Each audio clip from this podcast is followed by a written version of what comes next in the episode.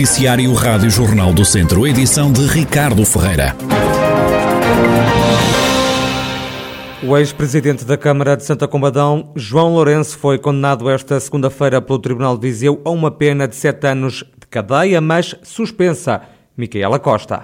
João Lourenço foi condenado pelos crimes de fraude na obtenção de subsídio, prevaricação e falsificação de documento, em causa a abertura de concursos públicos e candidaturas a fundos europeus para obras já executadas. O financiamento comunitário foi depois desviado para executar outras obras no Conselho. O juiz-presidente do coletivo, Júlio Gantes, justifica a suspensão da pena pelo facto do ex-autarca estar com Alzheimer.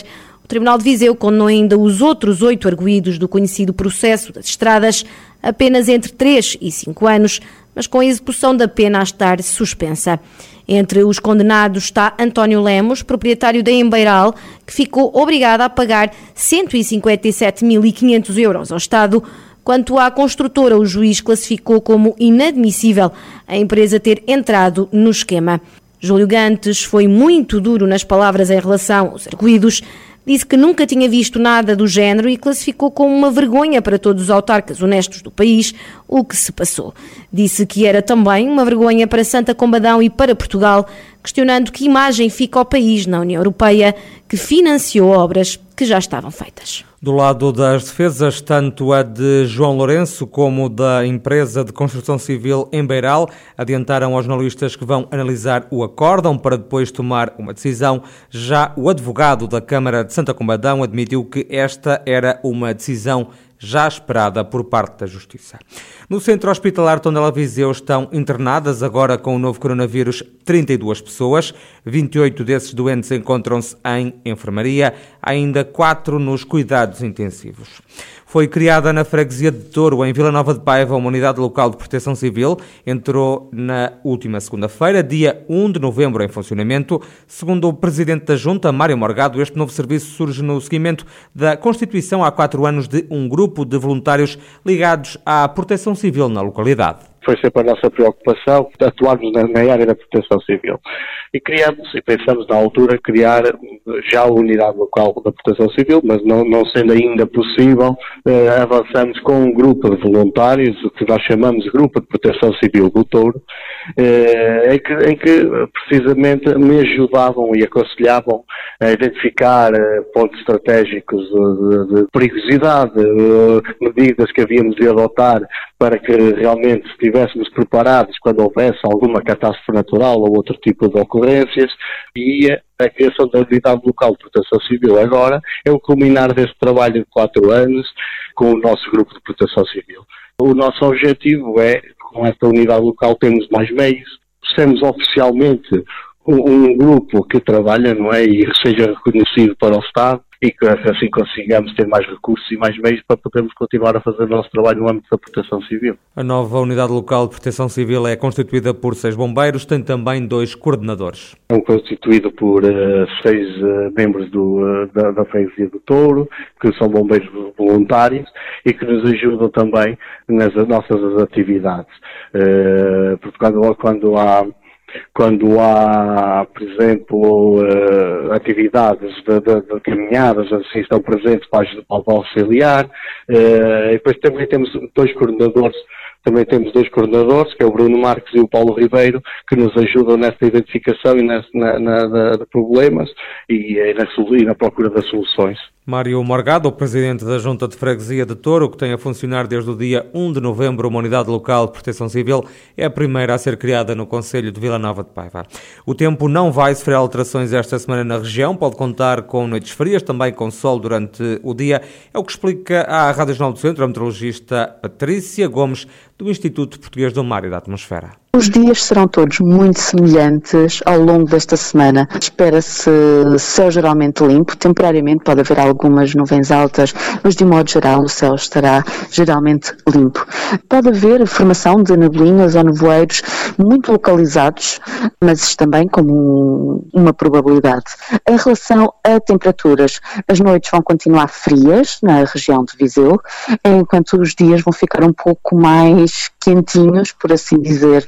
Em relação a temperaturas mínimas, estamos a, a falar de valores que ao longo da semana vão oscilar entre os 4 e os 8 graus, em que a noite mais quente se espera que seja a próxima, portanto, de segunda para terça-feira, em que se espera um valor para a cidade de Viseu de 8 graus e os valores da temperatura máxima vão rondar os 15 e os 17 graus para a região de Viseu. Ficam as previsões do estado do tempo para esta semana na região pela voz da meteorologista Patrícia Gomes do Instituto Português do Mar e da Atmosfera.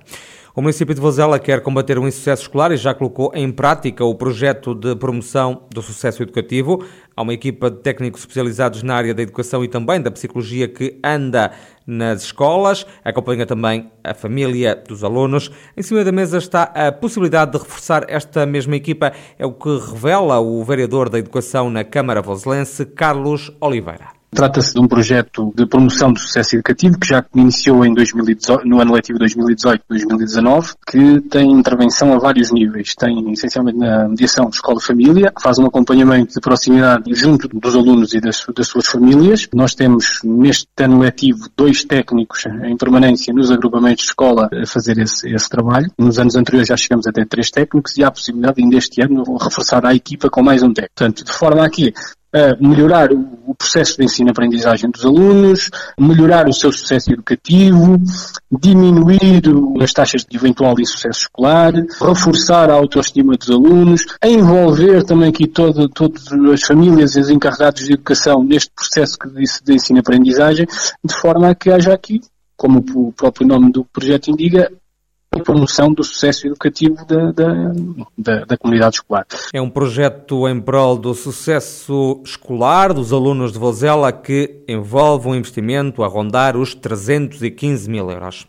Um idoso que não tenha sido infectado pelo novo coronavírus nos últimos seis meses, nem esteja vacinado na totalidade contra a Covid-19, tem que apresentar um teste negativo para poder ser admitido num lar. Esta é uma das últimas orientações da Direção-Geral de Saúde.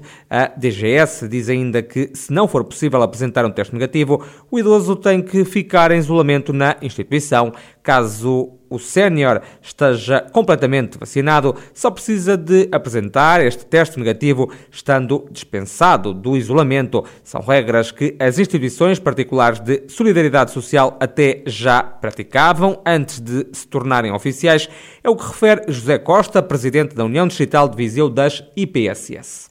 É um bom princípio e é de facto vem eh, oficializar, podemos dizer, aquilo que na prática já era feito pelas instituições. Portanto, sempre que havia familiares que queriam, queriam inscrever o, um seu um para internamento, eram sempre logo de imediato alertados de que deveriam ter a vacinação completa os utentes que estivessem interessados em internamento, para evitar, portanto, a transmissão da doença, portanto, aos outros que já se encontram lá.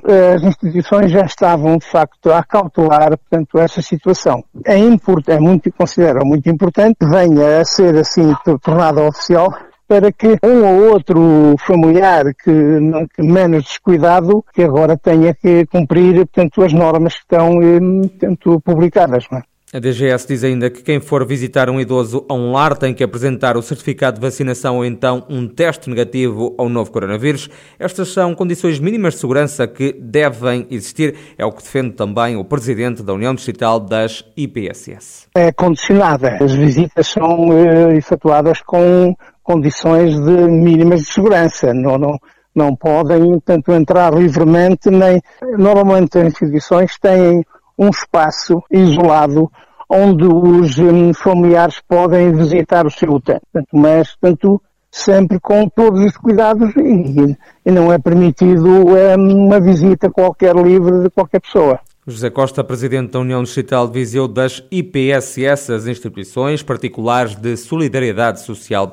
E o Museu do Linho de Várzea de Calda em Viseu tem uma nova exposição, chama-se Vestir de Jardim. É da autoria de Vanessa Christie, que decidiu colorir de azul os tecidos de linho. A artista plástica confessa admiração pelo trabalho que se faz naquele espaço museológico todo o meu trabalho está sempre ligado com o meio rural, com, com o campo, com, com as flores. E eu, como estava já a fazer experiências sobre tecido, lembrei-me de juntar o tecido aqui do, do linho. Eu, quando mudei para aqui, o, o museu tinha um ano. quando eu mudei para, para Viseu. E é um museu que eu sempre tive muito carinho, porque eu acho um projeto, um projeto especial. Assim, o, o próprio espaço em si é muito bonito, mas o projeto de, de, de ir buscar umas técnicas, um, um, um artesanato que existe milenarmente e voltar a criar um ambiente que seja possível continuar a trabalhar isto e, e, ser rentável, eu acho, eu acho fantástico. A exposição é composta por seis peças, todas inspiradas nos espaços verdes ou terrenos rurais da região de Viseu. Cada uma das peças eu decidi que eu queria fazer um, um tema que representasse pontos importantes de Viseu. Então, esta aqui, por exemplo, é tudo com plantas que eu recolhi do Jardim do Fontelo, onde nós estávamos há bocado, são os frutos da nossa terra. Dependia tudo da altura do ano, porque eu tive que fazer na altura do ano em que o sol estava mais forte, tinha que ser ao meio-dia, então a fruta que havia nessa altura também era, era só essas que eu podia usar. Também tenho uma que, que é um passeio na vinha, que tem, obviamente, estamos na região do Dão, não é? Com os nossos belíssimos vinhos. Também tenho uma que é não há jardim portuguesa que não haja uma horta, que é verdade que nós, especialmente aqui nesta região, nós vemos todos os jardins com uma horta que é tão importante, se não mais importante do que o próprio jardim. Também temos as florestas, com carvalho e depois com, com plantas que, que recolhi do, do chão da, da floresta. São seis peças. Vanessa Cristi, artista plástica que expõe por estes dias no Museu do Linho de Várzea de Calda, em Viseu, uma mostra que se chama Vestir de Jardim e que pode ser visitada até ao final do ano.